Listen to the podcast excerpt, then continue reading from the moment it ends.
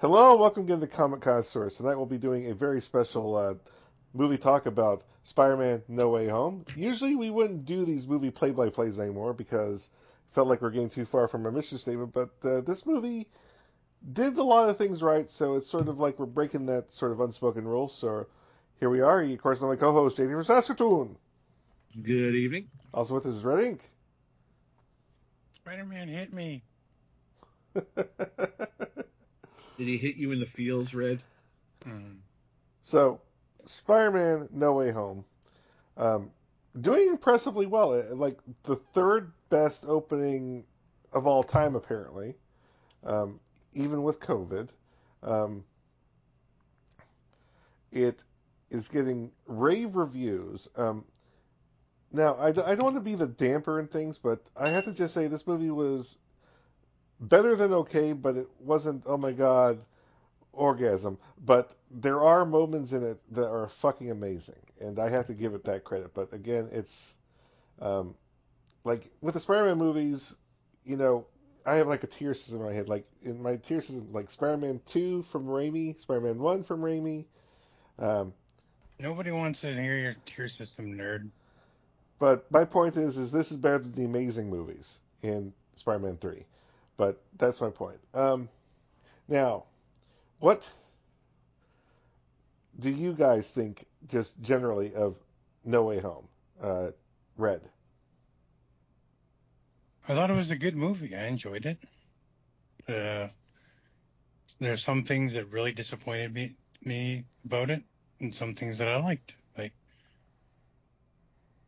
we'll get into it later on, Yes. but like I said, there's something that really fucking killed the whole movie for me. It killed my all my joy and happiness in the whole fucking movie.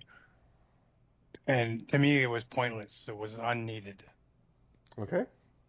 Um, JT, general feelings. Uh, I really enjoyed it as well. There's a couple of things I was hoping for that I didn't get that I thought you think we would finally get here. Uh, it's my second favorite out of the Holland trilogy because Homecoming is still my favorite out of these three. And uh, yeah, I think all around it was pretty well done. I mean, fan service galore and callbacks aplenty, but that didn't really bother me none. I couple of them I really liked. I mean, there was a couple when when I saw it in the theaters, like the entire theater kind of erupted in a little bit of applause a couple times, which is really cool.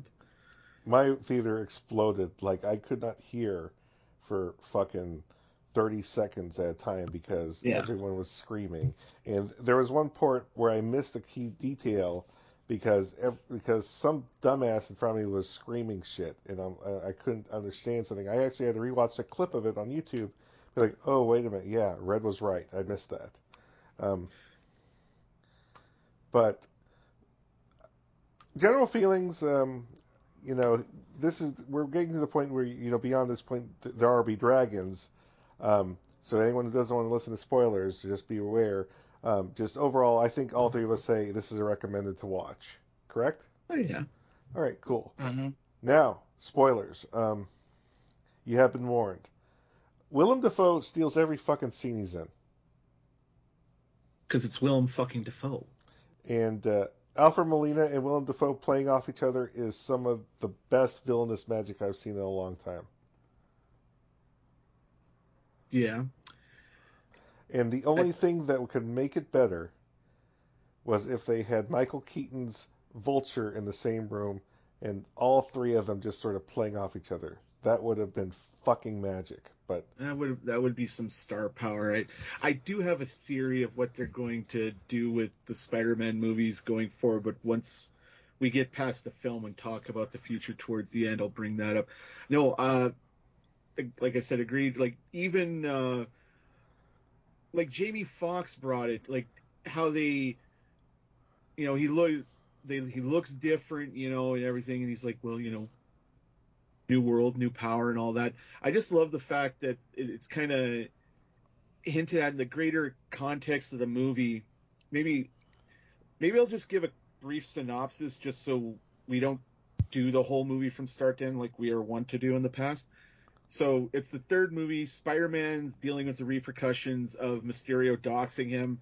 So at once he finds out that you know him being Spider-Man has kind of screwed things up for MJ and Ned. He goes to Doctor Strange. They cast this spell, which Peter can't keep his mouth shut during. So it ends up weakening the fabric of reality and starts drawing in villains and the worst kept secret in Marvel history, other Spider-Men like into the Marvel Cinematic Universe. And by the end of it, Peter has finally learned the lesson of with great power there must always also come great responsibility after a horrific loss and has Strange cast the spell one more time, but now everyone just forgets Peter Parker. Spider-Man still exists in this world, but no one really knows Peter.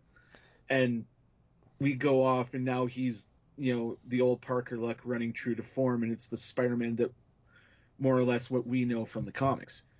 Uh, but with the whole interdimensional thing and talking about, you know, where in the timeline some of these villains came from, like a lot of people were saying, well, they're all brought here from the moment of death because you get that from the trailers. And I think, and they say it in the film, and a lot of people argue against this. I think it's still the they're brought here from the moment they find out that Peter Parker is Spider-Man. Now, as to go back to Jamie Foxx, as far as him knowing that Peter Parker is Spider-Man, but that whole gag about him thinking he was black. I mean, Electro's energy, you can't destroy energy, so it's he probably, you know, uh, reformed down the line and fought Andrew Garfield again and somehow remade himself so he looked like suave, buff Jamie Well- Foxx and not the old comb over. Well, he hmm. they actually he actually says he- he remembers the final battle in ASM two. He was Yeah. he was describing it. Like Yeah. a lot of people, it's one of the things that I've heard people constantly bitch about is, well, there's a there's a flaw in, in the movie. Uh, Jamie Foxx, uh, Electro never discovered that he was Peter Parker. Yeah, he did. He never he never looked at the camera and go and went, I know Peter Parker is now Spider-Man, and then went back to his bit. He never fucking did anything like that. But guess what? You know Beavis, Yeah. like from Beavis and Butthead, who is yes. currently the fucking Green Goblin. Green, Green Goblin. Goober? Yeah. What was he calling Spider-Man? He wasn't calling him Spider-Man. He was calling him Peter. Yeah, So I kind of forgot about that. I haven't seen the Amazing movies in a while. yeah, so that's why like the the problem was the spell is anyone who knows Peter Parker is Spider-Man. Yes. It does not say that they have to know who Peter Parker is. Yes, that you are correct. So Jamie Foxx, like Electro knows Peter Parker Spider-Man. He doesn't know who Peter Parker is though. That's that's a good It's point. like uh, that moment in the Justice League Unlimited where Lex Luthor and the Flash have switched bodies, and Oh yeah, Lex Luthor takes off his mask and he's like, "I don't know who the fuck this is." yeah. so I like the, Uh, oth- the the other- oth- go ahead, JT. you go, Ben. Okay, well, what I was trying to say is, uh, is I think the movie is extremely well constructed, and I think that uh, I'm, I'm just really surprised that they brought back maybe not the actual physical performances of every character, because obviously Lizard and uh, and Sandman were not actually on on the sound stages. They were just lent their vocal likenesses, and uh, and they were just mainly CGI assets. Um, But But- the Sandman for sure was the fucking dude because when he reverts back to human, he looks 20 years older. He he does not look like the same Sandman. Mm. Ben looked like that in Spider-Man Three, but Well, and then what my, my point that I said when I saw In that is- Spider-Man 3, he was clear, clearly on fucking roids. He was like the size of Arnold Schwarzenegger. and in this movie, he wasn't. He was skinny and old. and Yeah. the, the other thing I want to bring up is uh, is I really think that this is the first of the of the MCU Spider-Man trilogy that has Spider-Man doing Spider, you know, dealing with primarily Spider-Man things, not uh, Tony Stark things or Avengers things. And I think that that is a nice and welcome change. And the one thing that really that was really interesting to me is that was a thought I had immediately after seeing it, and then like I went on the fucking YouTube and there's like five other people who said that. I'm like, like e- either I tapped into some sort of zeitgeist or or it's that apparent because that was my biggest complaint about the other of the home trilogies is it's like the fallout of of Tony Stark, the fallout of Avengers, the fallout of of, of Endgame. It, it's not Spider-Man specific stories. It's Spider-Man dealing with a Spider-Man villain and only that. Um, so it's nice to get that departure. And again, uh, this movie is worth the cost of the ticket just to watch Alfred Molina and Willem Dafoe just as Doc Ock and Green Goblin sniping at each other because they know each other. That, that that's established in the movies. They know each other. They're both they're both fellow scientists. You know, I'm something of a scientist myself. Best and, moment in the movie for me. And uh, and it, the, just just the amount of professional yeah, shade they threw at each other was just hilarious to me. Um, yeah. And it just does not, cannot be emphasized enough. Um, Willem Dafoe, without the Power Rangers helmet, but with that torn up, tattered hoodie and some goggles, my God, that is fucking Green Goblin. That's the thing, something that always bothered me all the way back from like, you know, 2002 with the original was his face. He already looks like a goddamn goblin. like, uh, how dare you cover that mug up, sir? Oh, they made a fully animatronic uh, Green Goblin face, and they tested it. It actually looks like the front of the truck from that uh, Stephen King movie.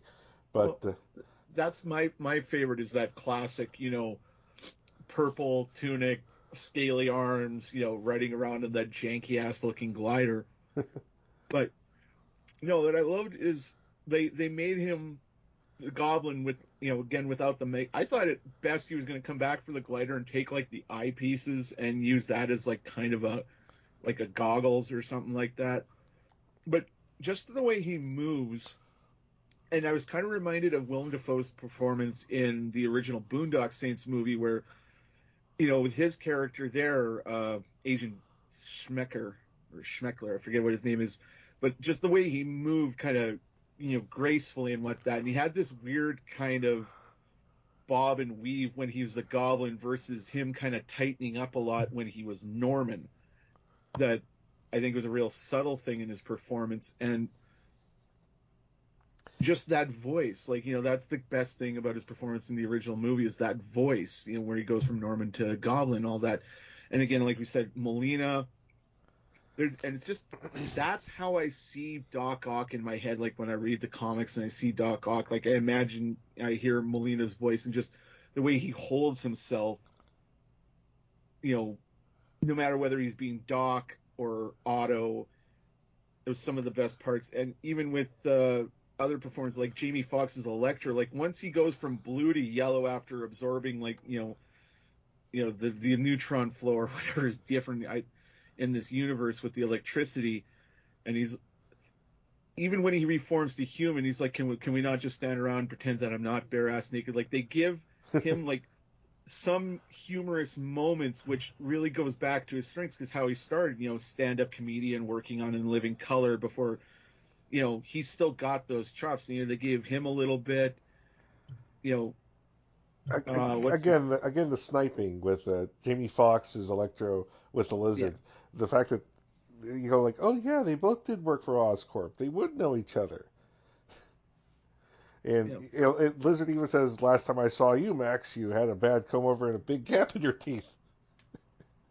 yeah, so and that's one of the things that, like, I do have some love for the amazing films. You know, there, there's there's a lot in there that I like. There's a lot more that just didn't work for me.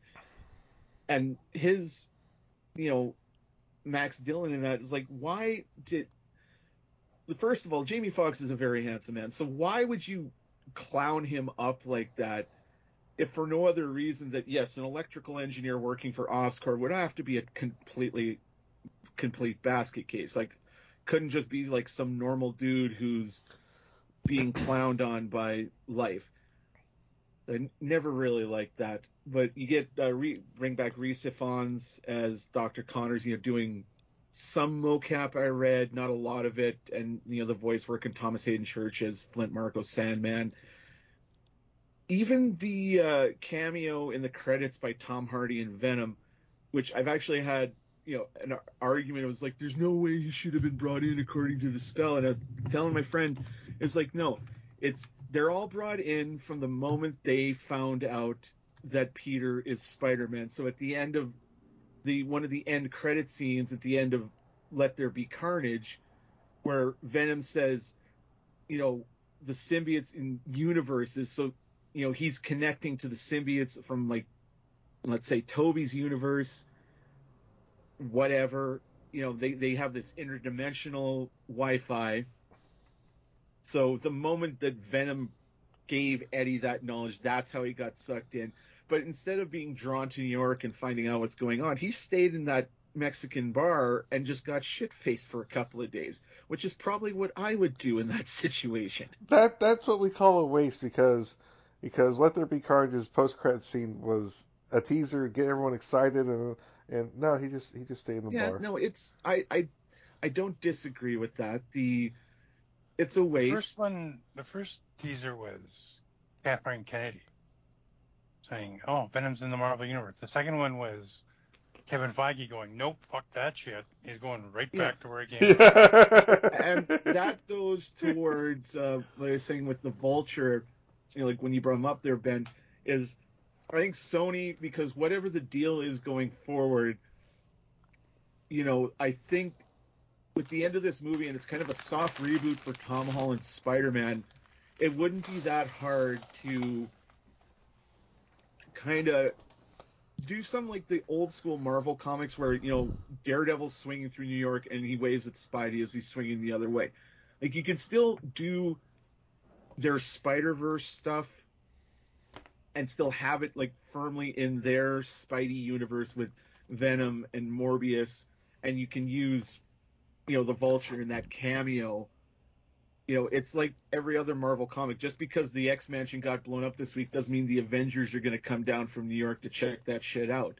It's just they're in the same neighborhood and they just don't always run in the same circle. So you could do something like that. But yeah, it get back on this. It's yeah, it was a wasted thing. Uh, it's still cool because I love Tom Hardy playing the thing with two heads in his dual role of Eddie and Venom. It, it was fun for me. The uh, I love the snarkiness of Benedict Cumberbatch as Doctor Strange, especially that whole thing where he's like Scooby Doo this shit, and then MJ steps up and just, you know, for a high school grad talking shit to the former Sorcerer Supreme, which is another moment of comedy for me where he's like, oh, "You only got that because I was on snooze for five years," and Wong's just like, "Shut up." Now, JT, I do I, I hate to burst your bubble about this, but uh, but uh, Hell's Kitchen and Queens are separated by uh, by the East River. What the hell are you talking about? When you said you wanted to see Daredevil wave to Spidey in the, it's like He doesn't just stay in Hell's Kitchen, Ben. GT and mm-hmm. during Itchy and Scratch. oh God, okay, stop, stop, okay. Yeah, I'm I'm pretty sure the the Baxter Building is in New York. So by your logic, Ben, there's no way they would have come to Hell's Kitchen just to see Daredevil. I mean Matt Murdock, which is the other cameo in this movie that I absolutely loved, and there was not a moment of that that was flawed in any way, shape, or form. That is, that is true. I love the fact that they that the same moment that uh, Tom Holland put his hand up because of Spidey sense to catch the brick, you know, Matt Murdock's hand was already there. He's like, "What kind of lawyer are you?" I'm a really good lawyer. Yes. Now, and that's something else that, because you know, Spider-Man and that revelation of Hawkeye in the same week. we- We've got Vincent D'Onofrio, Kingpin, and Charlie Cox, Daredevil in the Marvel universe. This does not automatically lump in the Netflix series with the Marvel. You might be able Well- to do that, but it doesn't automatically lump in the Marvel Yeah. or the Netflix series because they sort of revealed that MJ is kind of a proxy to fucking what's her face, Jessica Jones. Jessica Jones. Yeah. Yeah. She got that. Because her name's her name is Michelle Jones. Well, Michelle Jones Watson. She's like, I just used Jones. Yeah, that's that's kind of super obvious. I mean, if it feels like they're sort of clearing the clearing the playing field for for as you said, JT, the Spider-Man we know and love. And Yeah. uh, and Oh. go ahead, Red. They're clearing the playing field of the MCU. Because the new Spider-Man movies are all going to be Sony made. They're not going to. Marvel has nothing to do with them. They can reference Mar- the MCU and all that shit. That's the deal.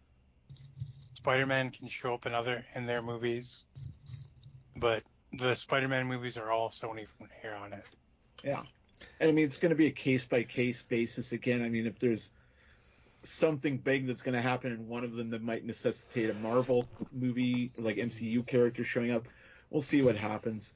And We're what not- I, what I really love about this, we have to talk about the elephant in the room, is we have uh, the reappearance of Andrew Garfield and uh, Tobey Maguire as Spider-Man. And not only was this great in the fact that it was a great bit of fan service, but it was also a redemption arc for both these Spider-Men who, you know, in Andrew Garfield's case, not wildly received movies, and in uh, Tobey's case, a really disappointing third act. So they sort of be able to came back and be those characters again. And Tobey Maguire, it felt like he him slipping back in the role was like watching him slip on a, a pair of comfortable shoes because he was there again. And we're already deep in spoiler territory, but there's a moment where Tom Holland's Peter is trying is going to try to go for the kill for Green Goblin. He picks up the glider over his head, is about to try to impale Green Goblin, and Tobey's Peter jumps in and just stops it. And the look he gives Toby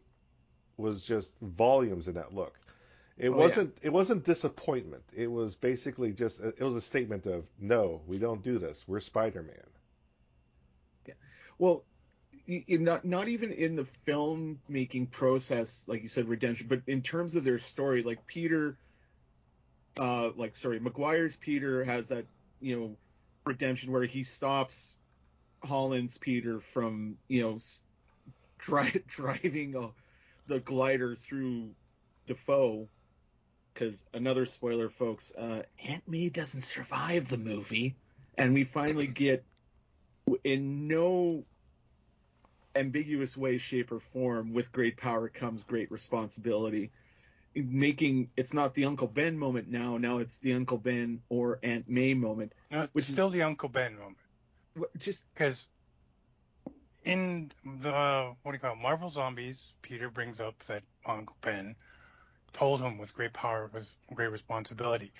When May is dying, her only thoughts are, "I can't help Peter." Like, you got to think of what what a what a mother would be thinking when they're dying and they're leaving their child behind. Peter is in a bad state. She's dying. Peter has all this fucking power. She just told him to try and save the Green Goblin, not to kill him. She's so fucking worried about him. And her last thoughts are from the other man she loves, her husband. So she reminds him of what Ben told him that with great power comes great responsibility. I know it co- originally comes from Ben, but they've never established for a fact whether or not Uncle Ben. For all we know, Aunt May is just Aunt May, and she never married. That's that's what I mean when I Red say the just said Uncle they Ben. did establish that in Marvel Zombies. They've established that in both movies as well. I in the first don't movies, them- in the first movie, they actually cut out a scene, like when Peter is going to go to the prom or whatever, to the homecoming dance. May like if you have the DVDs, you can watch it. May makes like shows him a bunch of old suits of Uncle Ben. Like pick one, you can, you can wear this, and they cut that out. In the second in the second movie, when he's packing up and he's getting to, and he's leaving, he shuts his suitcase and inscribed on the suitcase are the are the initials BP. Well, fine. And also, you have to if you if you rewatch the scene where you have the three of them meeting for the first time, there is gravitas when when uh, Andrew Garfield's and Tobey's uh, spy, you know Peters mention Uncle Ben. There, there's there's gravitas there that basically they aren't talking about a stranger to him. There is that, but I'm not saying Uncle Ben didn't exist in this. It's just I don't think it's you know he died, but I don't think it's like you know Uncle Ben died and that's when Peter you know put on the mask. Like they they kind of hinted that in Civil War when Tony goes to his apartment, but I just don't think that really like Uncle Ben existed. Sure, I just don't think he was that pivotal pivotal character that he's been in like every other continuity. But that Yeah. being I, like I said, it's not like it's one of the things that pissed me off about people reviewing this movie is everybody's so mad that Aunt May stole the line. Aunt May did not steal the line. Aunt May is reminding him. She's reinforcing it. And that's the one thing that if you if you ever read anything else that has Aunt May in talking about, you know, finding out Peter's secret and talking about it in any continuity, um, uh, one of the rare brilliant moments is by, I believe it was Brian Brian Michael Bendis in in the uh, Spider-Man uh, series where 616 Peter goes into the Ultimate Universe. You know, 616 Peter says that to Ultimate Aunt May, and she instantly knew the line. And she instantly knew this is Peter Parker. She instantly was like, I, I have him back. Wow, it's got a little destiny here. The thing is, people like to forget that Marisa Tomei is an Oscar-winning actress, and her performance while she's dying is that of a mother who's leaving her child behind, and she can't. That's all. Like she's worried about him. Like that's her only thoughts is Peter when she's dying. And that's why she reminds him, like, don't. She doesn't actually say, "Don't go take revenge," but that's what she means when she re- reinforces, "With great power comes great responsibility." see I I that's the way I see it. And that's moving on. It's just the relationships in this movie I think are the strongest part of this and that's why I heard a lot of people bitching in the theater where Peter sacrifices his life of a sort to, you know, fix the multiverse. And it was like, I don't understand why he did that. And it's like, well, Spider-Man doesn't exist now. And it's like, no, Spider-Man still exists. And, and I've seen this online too. A lot of people misunderstood like what happened when Strange cast the spell properly. It's Peter still exists. It's just nobody remembers him. It's basically what they did in the comic books where they tried to I'm not saying they succeeded, but they tried to fix, you know, the one more day thing with the one moment in time. And you see what they did to fix uh, in the comics after he made his deal with Mephisto and how Doctor Strange, Iron Man, and Mr. Fantastic came together. This is what Peter knows happened because he doesn't remember Mephisto at all. Is that's kind of based on that. So they made the world forget that Peter Parker is Spider-Man. Spider-Man still exists. Peter still exists. What they did in the movie though is they just Peter isn't remembered. Spider-Man's still there, but no one remembers who Spider-Man is. Like Mysterio revealed his identity, but nobody remembers for some reason. And through that, we get you know classic red and blue Spidey. He's like I said, the, the old Parker luck running true to form. He's got a crappy apartment. He's got to struggle to make rent. He's trying to get his GED. He sews up his own suit and goes out and continues being, you know, the friendly neighborhood Spider-Man. And I didn't realize this until watching this movie throughout the trilogy. And never mind how much like the second movie was just like you know the epilogue of the Infinity Saga, and it's more he's just dealing with the aftermath of all this Avengers bullshit. Is how much technology was a crutch for Peter through the first through all these movies. Like you know he get he gets the new suit in Homecoming or Civil War and then Homecoming and then the Iron Spider and all that bullshit in the second movie with Edith and like now like it's Peter. Like he's got to struggle to get the components to make his web fluid. He's got to you know sew a thermal layer into his costume. He's got to wash his stuff. I mean do you think he had any of these problems before? No. Like he he had it too good through these first few movies. So you know if they don't uh because there's also the rumor the next trilogy is going to be Miles Morales which I wouldn't mind seeing that. If they do do another Peter trilogy I want to see what you know how how they execute oh. you know classic Peter like that. It is in a Peter trilogy, the next one. It's him going through college. It's already been announced a long time ago. I don't know why people think it's Miles Morales. They probably want it to be, but unfortunately, outside of the Spider Verse movies, Spider Verse movies, Miles Morales is boring. Yeah, he, and he's he's a he's a really bad clone of Peter with black makeup on, and it's. I've said this before. I've said it again. He is a token character. Yep. And he's it's bad. He's a bad token character. He, he doesn't. There doesn't need to be a Miles Morales. Spider-Verse sort of made it to where he became his own character, where he had his own quirks, his own things, his own insecurities. And now, again, it's like there's so many great scenes in this movie. Like the scene where you have the three Spider-Man meeting for the first time was just like I don't know what like what Tobey was doing, but he like that heartbroken look on his face was just. Hmm, that's Tobey Maguire's fucking face.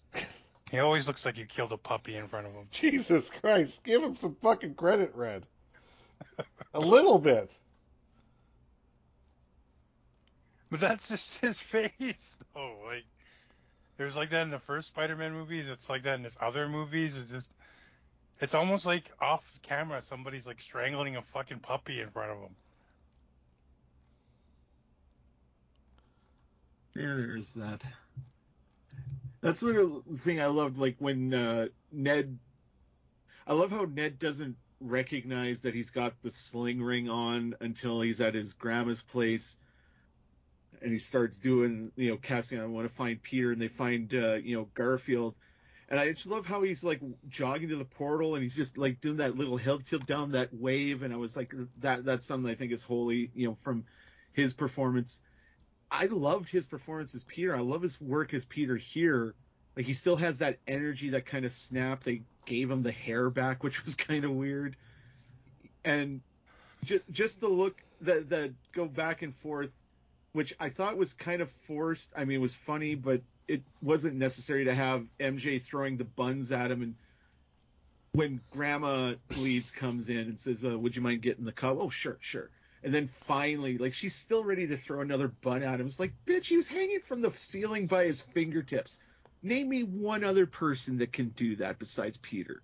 Well, I'll wait. The other thing that I thought was really interesting was she distrusted Andrew Garfield, but but Tobey's Peter coming through without a costume on, she knew. She's like, "You're Peter Parker." Yeah, because she just met another one, so she's probably just taking it on faith at this point. Oh, he also shot fucking webs at Andrew Garfield.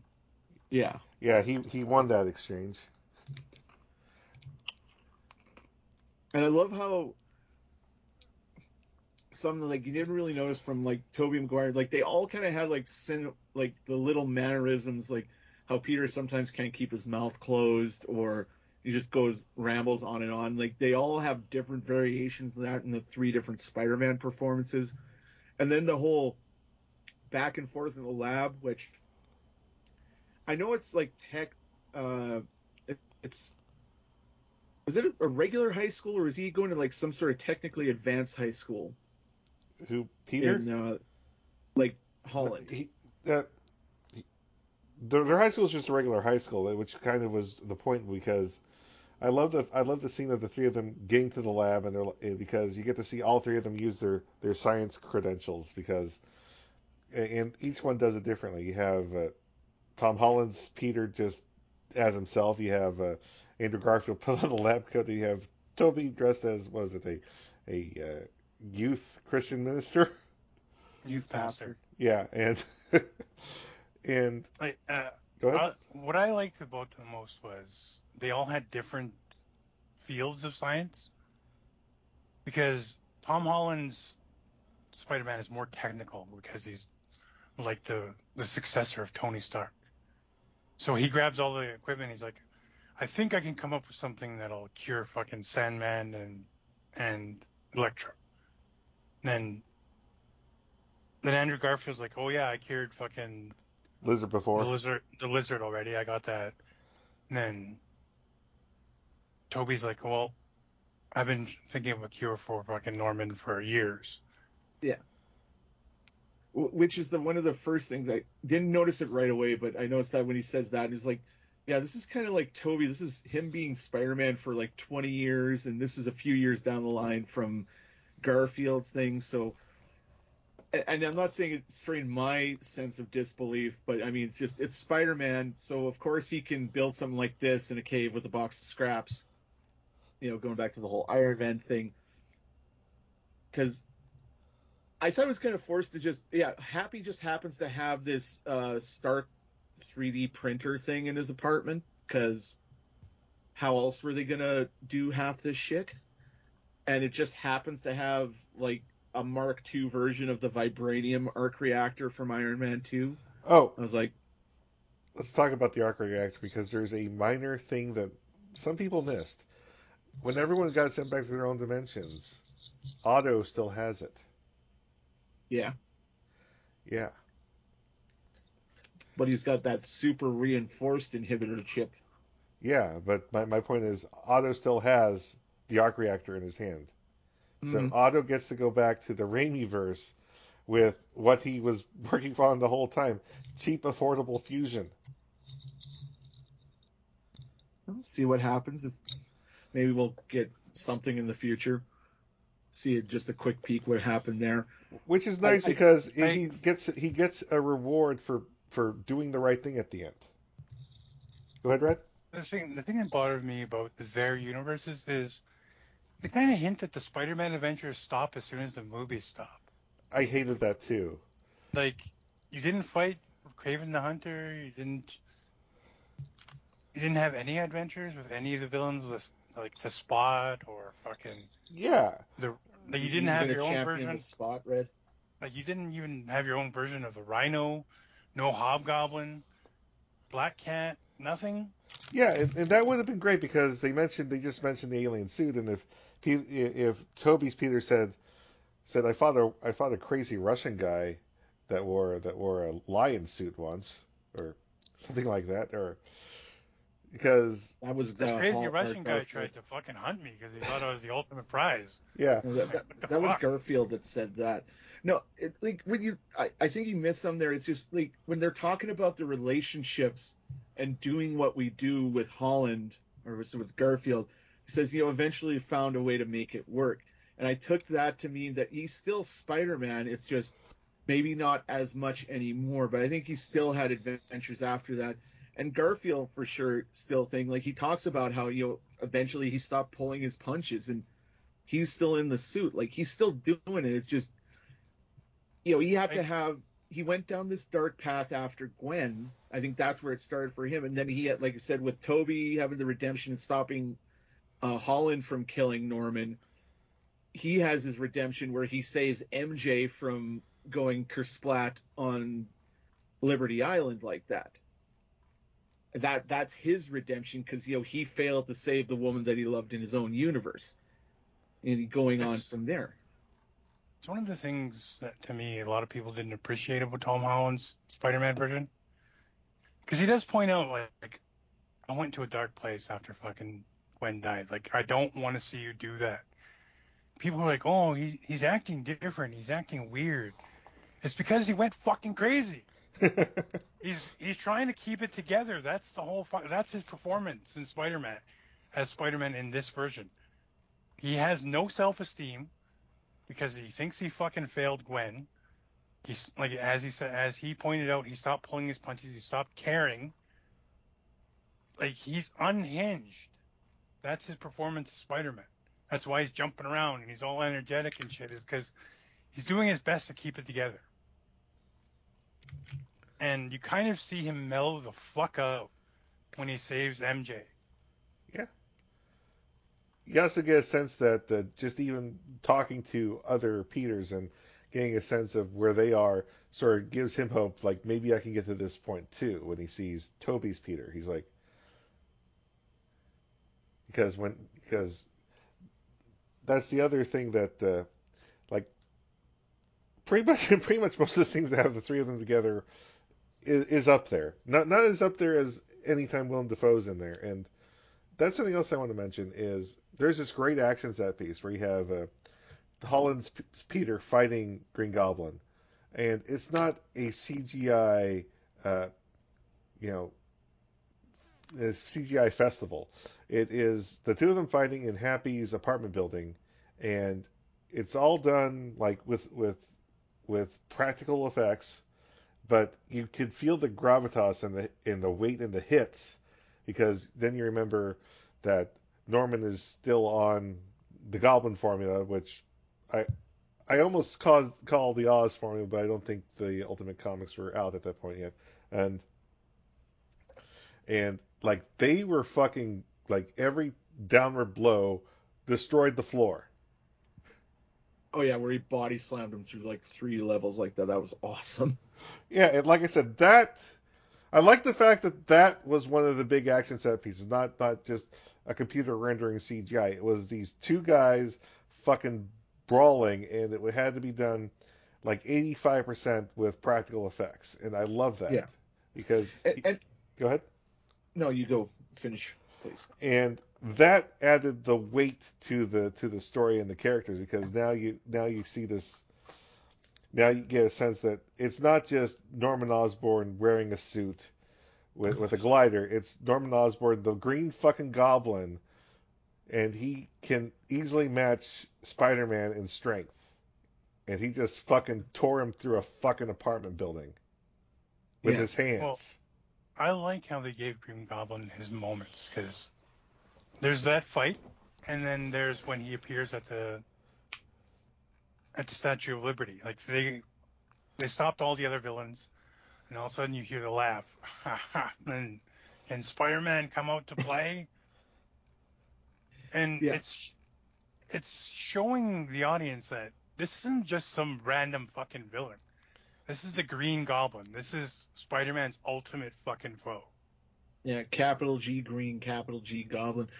Uh, But with the apartment brawl, and moreover, pretty much all of like the Goblin scenes where he's physically interacting with Spider-Man like that, it's something. That, yeah, they threw punches in the first Raimi movie, but it never really seemed like you know it's two guys punching each other. It's like this gave us a sense of their strength and their physical um, uh, stamina. I wouldn't like, it- say that like in the Ben, can I finish, please? Yes, yes, you can. Yes, you can. I'll explain. Thank you.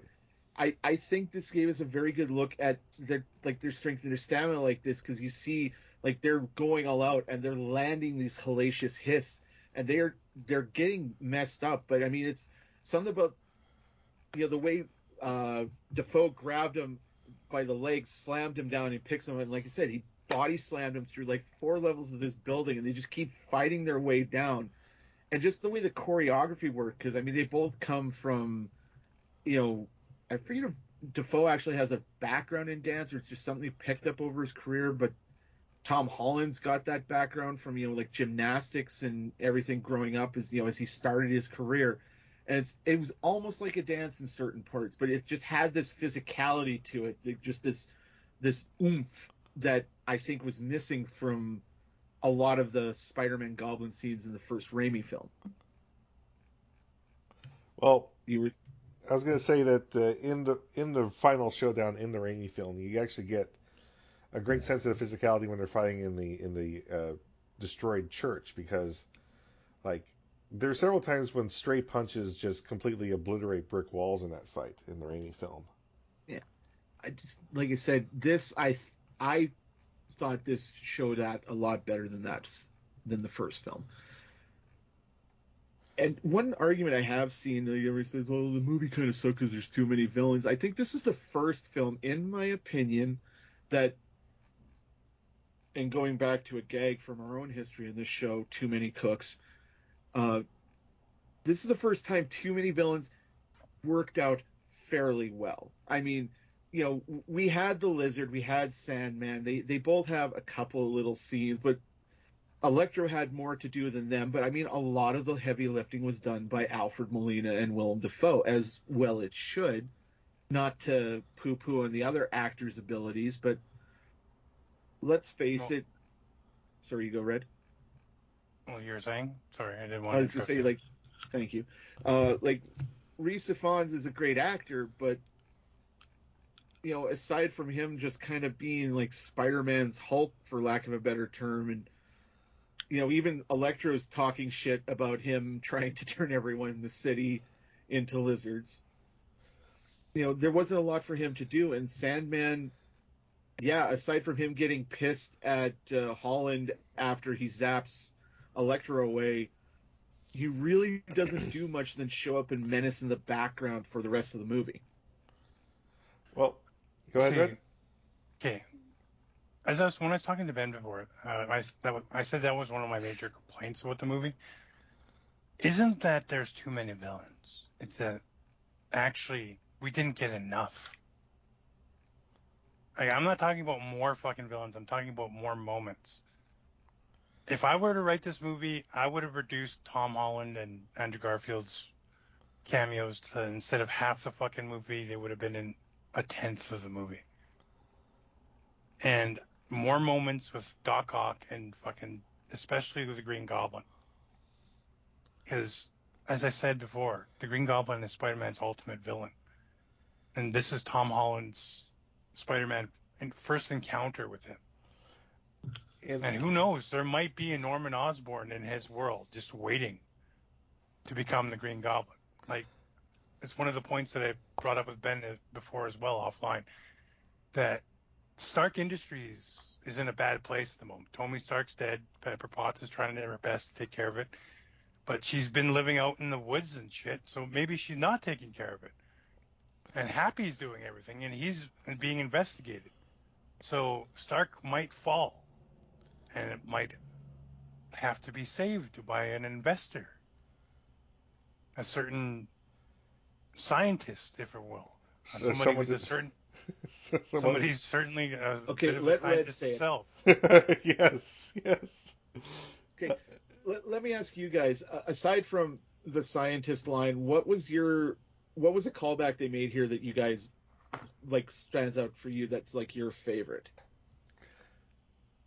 I love the moment when Tobey unmasks and talks to uh, talks to Doc Ock again, and Doc Ock, there's a genuine warmness to in his voice. He's like, "It's good to see you, dear boy," and, and he's like, "How are you? Have you been?" And, he, and Tobey just says, "Trying to do better," which calls back to that line from the uh, Spider-Man 2 of, "We have to be better. We have to do better," and and just just Well- the warmness in that lo- in that voice. Yes, Red. in Spider-Man 2, they have a discussion where because they're so intelligent, because Peter and Doc are so intelligent, it's their responsibility to do better, Yes. to make the world a better place. Yes. And that's what the callback is. It's like a subtle callback, and I like it too, but that's not my favorite line.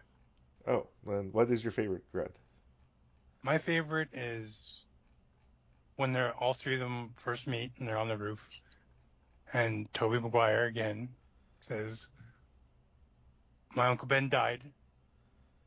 I hunted down the man who killed him, and I wanted to kill him, and I got my, I got what I wanted. It didn't fix the fucking problem." Like to me, that's Spider-Man Yeah. if Spider-Man ever killed his the fucking guy who killed Uncle Ben, which in every other continuity except for the movie, he didn't. if he ever did, he would not be satisfied. It would it would, it would hurt him. It would it would be a guilt on his conscience because that's him being irresponsible with his powers. I mean, I was kind of hoping with Molina coming back, there would have been a moment where he does the Peter Parker, brilliant but lazy, because that's my favorite. That moment at the end of Spider-Man Two, where he kind of comes back to himself before he tells the arms to Listen fuck to off and listen to me. Yeah. Like, that little moment of humanity that you know Otto is back in control. And honestly, it's like you've been like that moment where they reconnect on the Statue of Liberty and you know trying to do better. That's honestly my favorite callback because everyone loves you know I'm something of a scientist myself because that is the fucking line. And one thing I want to note is we have not talked at all about the first third of the movie, other than Daredevil's appearance and vague mention of the spell. Um, Flash Thompson is an absolute putz, and I will take no comments on that. that, The first, the thing that cracked me up, like fucking made me laugh out loud, was the first three minutes of the movie where Spider-Man's in that crowd, and he's gonna grab MJ, and that chick's like, "Spider-Man hit me," and he jumps away, and there's a guy who fucking leaps over a car to try to grab him. Yeah. I just, and fucking lands on his face. I just laughed my fucking ass off. Oh, you and me both, man. Because I was like, what did you think was going to happen, sir? but I like, I kind of like the dude, dude, dude, dude, and then Peter's like, oh shit, MJ. And the other thing that I want to mention is I just kind of think that there's a weird uh, funniness about the whole thing with the spell because at first Peter is, you know, Peter, they, they frame it to where Peter's not being entirely selfish about getting his life back. He's doing it more to help Ned and MJ than himself because he feels bad about them more than him. Um, because he's like, I can deal with it. I, I have, I can, you know, Stark has a grant for me somehow, kind of, sort of, maybe. but, but he's trying, he's doing, going through the spell, and I also like the fact that Doctor Strange is like, well, you Didn't call him back. yeah, you didn't call him back because he's basically telling him, telling Peter that that's a thing. If, you don't, you, you can actually plead your case with the admission board. That is a thing. Because You talk to him. Like, Yeah. It's- The letter isn't the end. Isn't the end. The letter is just telling them, from what the information we got, we're not accepting it. yeah, Yeah. But you can talk to us. Like, Yeah. there's nothing wrong with that. and, and I I love that the fact that uh, Doctor Strange, who obviously went to medical school, obviously, you know, had, went, was in academia for quite some time, is like, well, doesn't every everybody know you can just like if you don't get admitted, you can just call them? See, that's what. Uh, I don't even think it's the fact that you know Doctor Strange went to medical school and it's all that. It's just that's the responsible thing to do. That's the adult thing to do, and that's why he has that supreme annoyed look in his face. And the next thing we know is the door slamming in Peter's face Yeah, because that's sir. what should happen. Yeah, but but that to go back, like I said about him, uh, like the technology being a crutch, like something I didn't notice again to watching this movie is how irresponsible Peter has been. Like he's kind, he, has these brief shining moments of responsibility, but he hasn't learned, you know, with great power. He hasn't learned that till this film, which is, you know, he's trying to take responsibility for his actions, but he goes about it the completely wrong way. Uh, You know, like with the spell, like he can't just can't like, dude, you fucked up. Live your life. I think that's also part of the thing with Doctor Strange, like when he gets annoyed that Peter never even tried calling to plead his case or plead MJ and Ned's case. Uh, was just like you, you know, literally Strange is like you fucking idiot. And Well, when they all get their letters, I was like, by this point in the film, because you know it's like a couple, I think at least three months later, something like that, would certainly explain how uh, Jonah went from green screening in his apartment to having, you know, the O'Reilly factor for fa- fact the Fact News Channel or the Daily Bugle.net is why would Peter get this thing at all? Like he's dodged any sort of serious criminal charges for everything, but you know, court of public opinion, like Daredevil said, like MIT, they should have just sent it, sent his application on fire, and then mailed him back his ashes. Like, why would you even get the rejection letter? And I there are, there are certain rules about the about higher transporting. higher educa- higher uh, forms Yeah. of education where you, if someone if someone does send in a uh, send in a request for admission that they have to send a response back or else Yeah, they could I- I lose know, their I'm- their federal I'm funding. being facetious, Red. Uh, sorry, Ben. But it's also a test. Like, this is something people do on jobs. Like, people will, somebody will put in your application and just leave it, never call you again. On, like, let's say an example is my old job. We had a stack of applications, people applied. Never hired them. People we would hire were the people who would call and ask, "Did you have a look at my application? What do you think?" And then, uh, we're not really looking for anybody. We'll call you when we can. They call a week later. Did you have a look at my application? I really could use a job. Like they want the fucking job. If somebody proves they want the fucking job, okay, we'll give you a shot. And that's how what that's what colleges do too. Yeah, Like you put in your application, they reject you, and they want to see if you really want in the fucking college.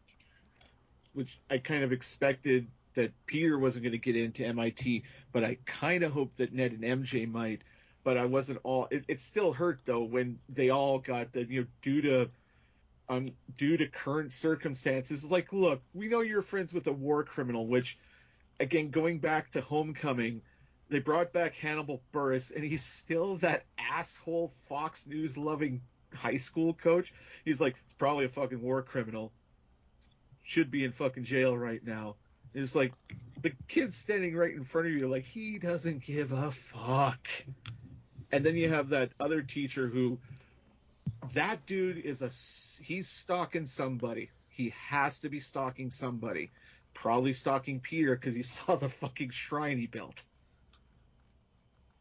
Also, I don't think administrators would be so welcoming Peter back. At the very least, they should have pulled him aside and had a very frank conversation. Is like, look, you know, we can't in good conscience allow you to continue coming here. The danger you represent, whatever reason they might come up with. I'm Yeah, that's illegal as fuck. That moment. That's illegal as fuck.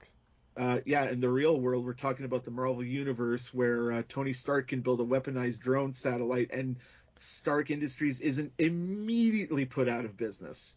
Yeah, it's kind of funny how that almost looks exactly like uh, Project Insight from Captain America: Winter Soldier. My point exactly.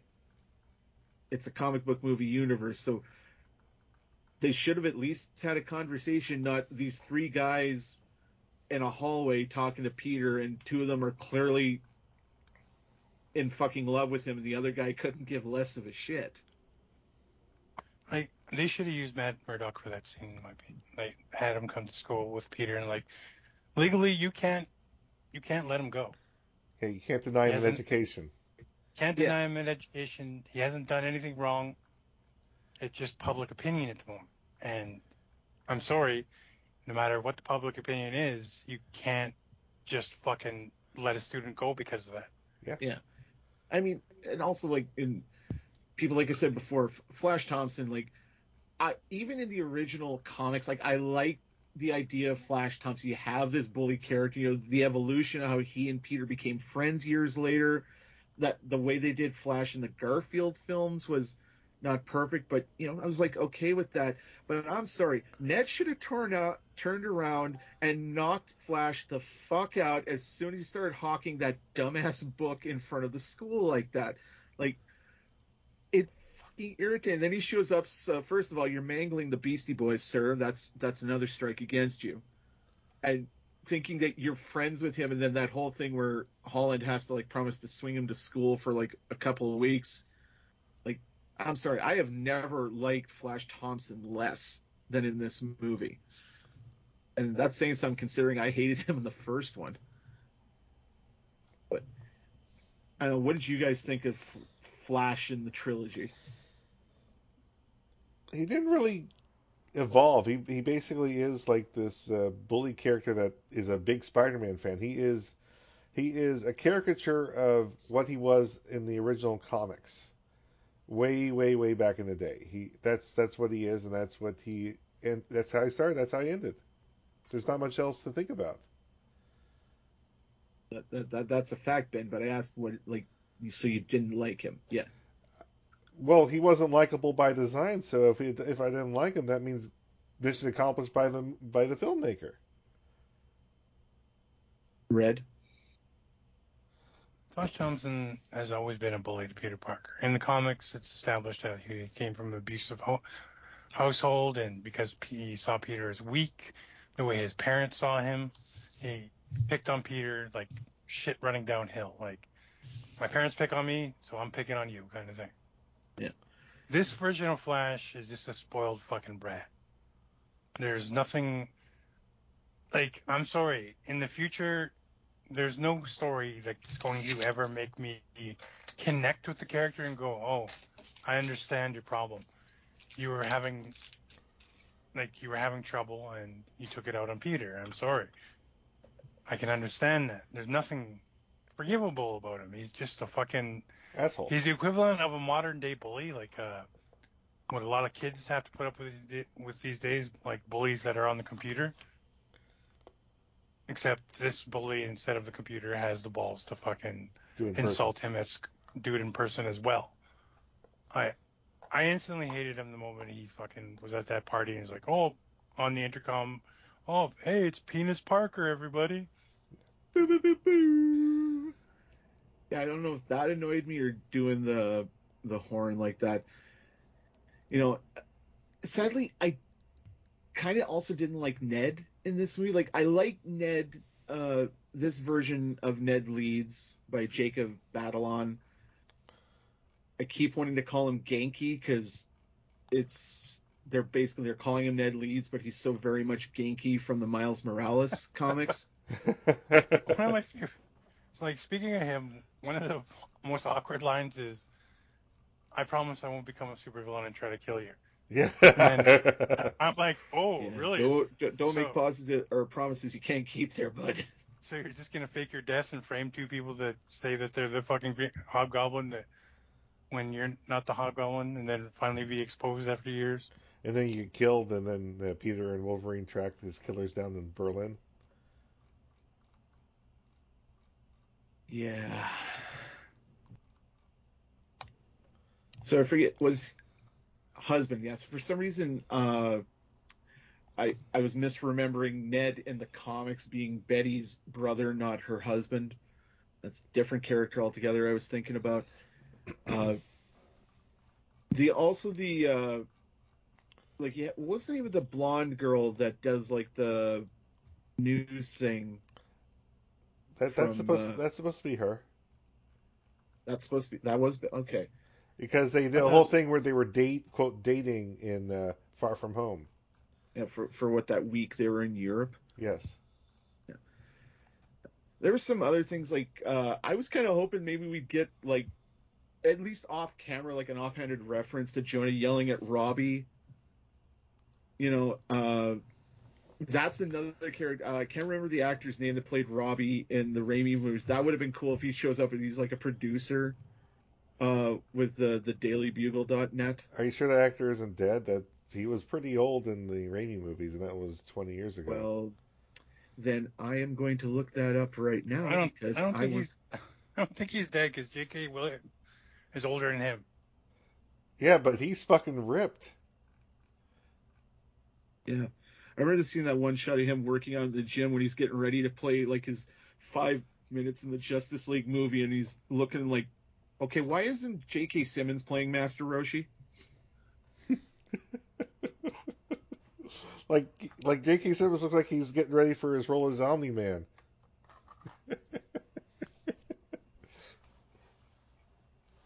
Okay, let's try to f- film. There we go. Jeez, it took me. Uh, Bill Nunn's the actor that played Robbie in the Raimi movies, and wow, you're right, Red. He sadly passed away in 2016. Damn. What? Yeah. Okay. Sounds like he died young. Uh, 53 to 2016, so 60 some. Not young, but it's a little early. Yeah. Well, my dad was born in 54 and he passed away in uh, 2007, so. You, when it's your time, it's your time. Doesn't mean it Mhm. sucks any less.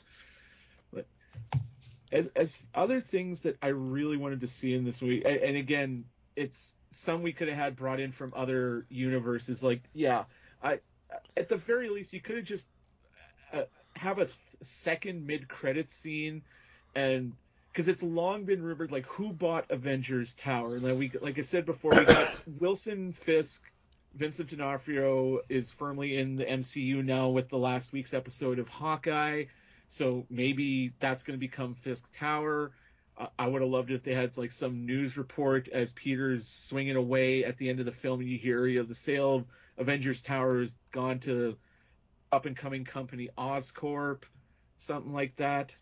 I know what what's something from the other two movies that you wish that didn't get a callback that maybe you thought might have would have been welcome in these movies. I think they did enough of the callbacks, honestly. I think they did just enough. I think if they tried to do any more, it would become way too heavy with the fan service. It would become less of a Tom Holland Spidey story and more of a uh, magical mystery tour of the previous Spider-Mans. It's one thing, Ben. It's not going to ruin the whole thing if you pick something. But if that's how you feel, that's how you feel. That That's cool. how I feel, yes. All right. How about you, Red? One thing I want. if there was something that from the Raimi or the Mark Webb like amazing or those movies, like what's a callback you would have liked to have seen from those maybe?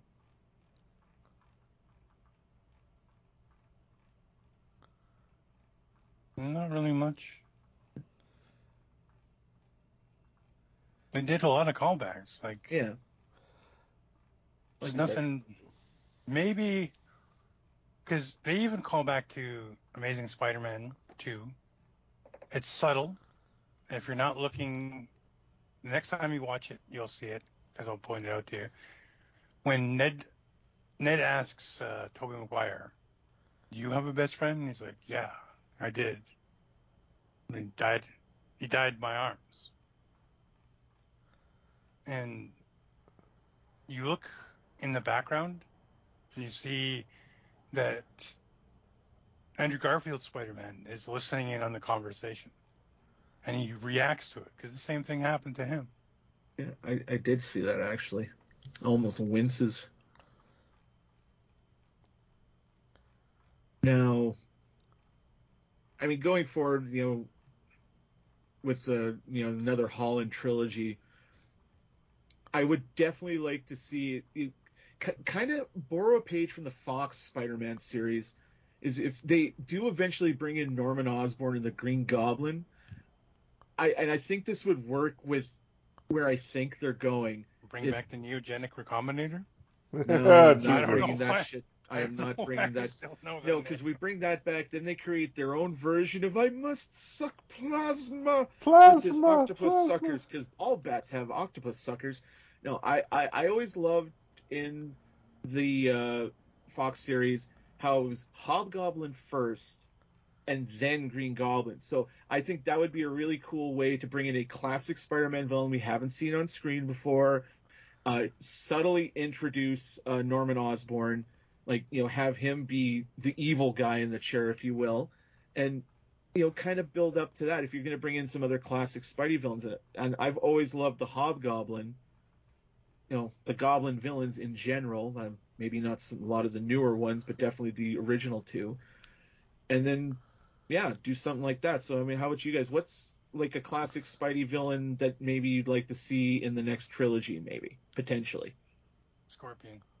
Scorpion's a definite must. I would like to see someone attempt to do something with the Rhino, which isn't uh, Isn't a giant fucking dumb mecha machine. you know, with, with Paul Giamatti, one of the greatest uh, dramatic actors of, of, of our time, being forced to play a scummy Russian guy in a mecha suit.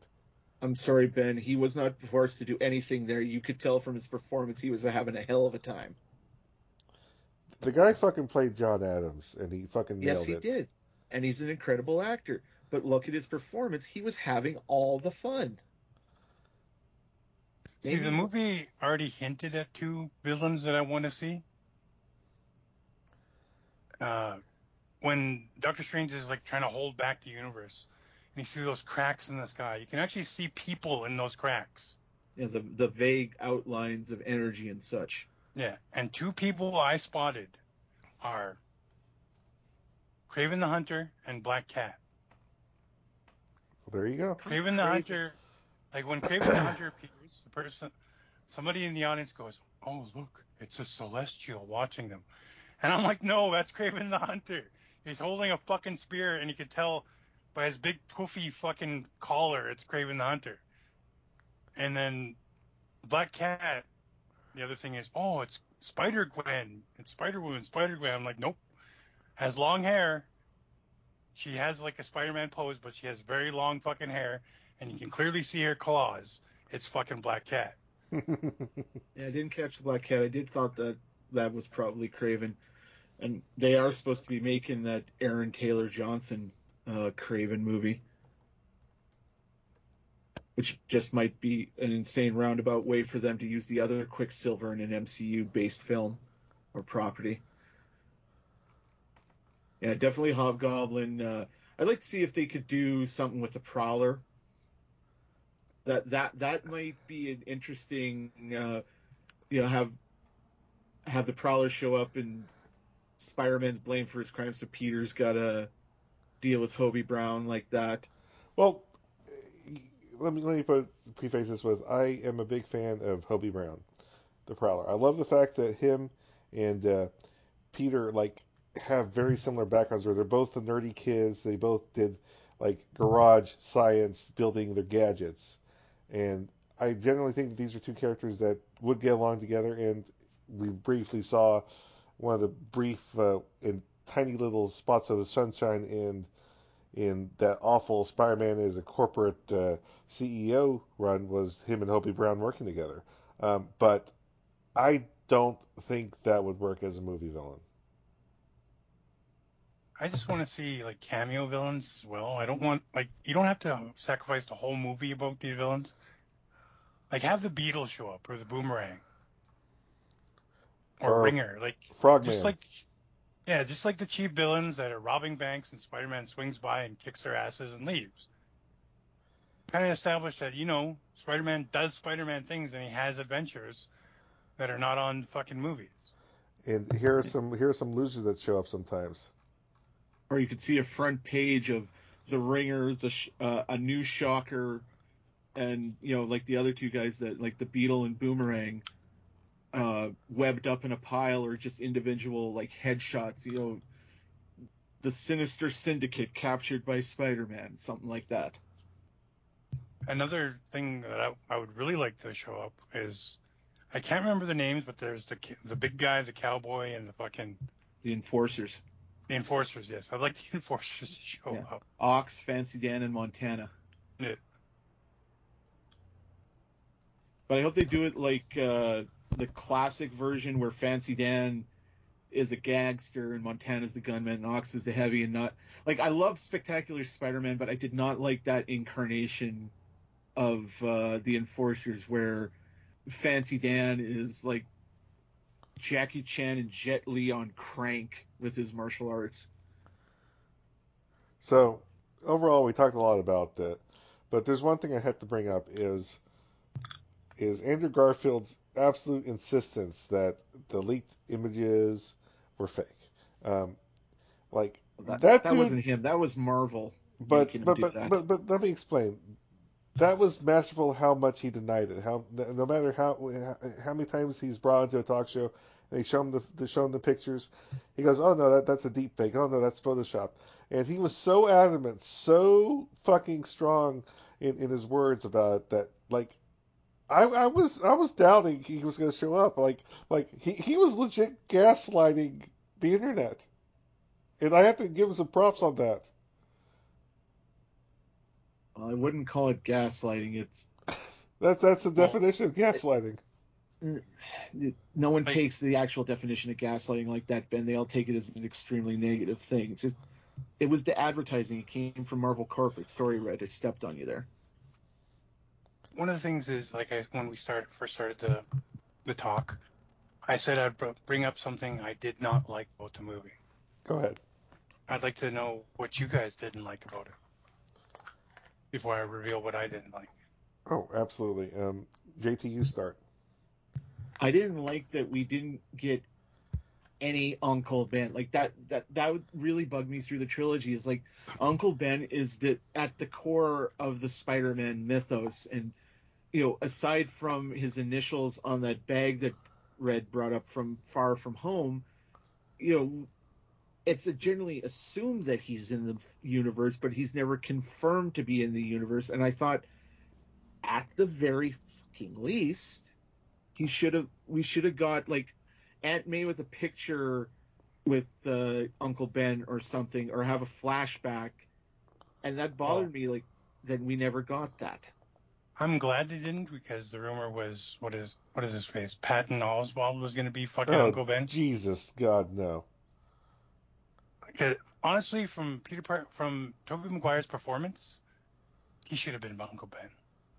He he was like a father figure, like the older Spider-Man, the father figure to Tobey Maguire or not Tobey Maguire to Tom Holland in this fucking movie, and he would have been the perfect Uncle Ben. Because, and putting it another way, Marisa Tomei, Oscar-winning actress, Tobey Maguire, Oscar-winning actor put them in put them make them the fucking couple but it's still good it's still okay that he came back as spider-man but it would have hit a lot better if he was uncle ben Uh, I mean, I don't think it would have worked at all, but I would have loved it so much if they did. Is if they got Joe Pesci to play Uncle Ben. Are you on crack?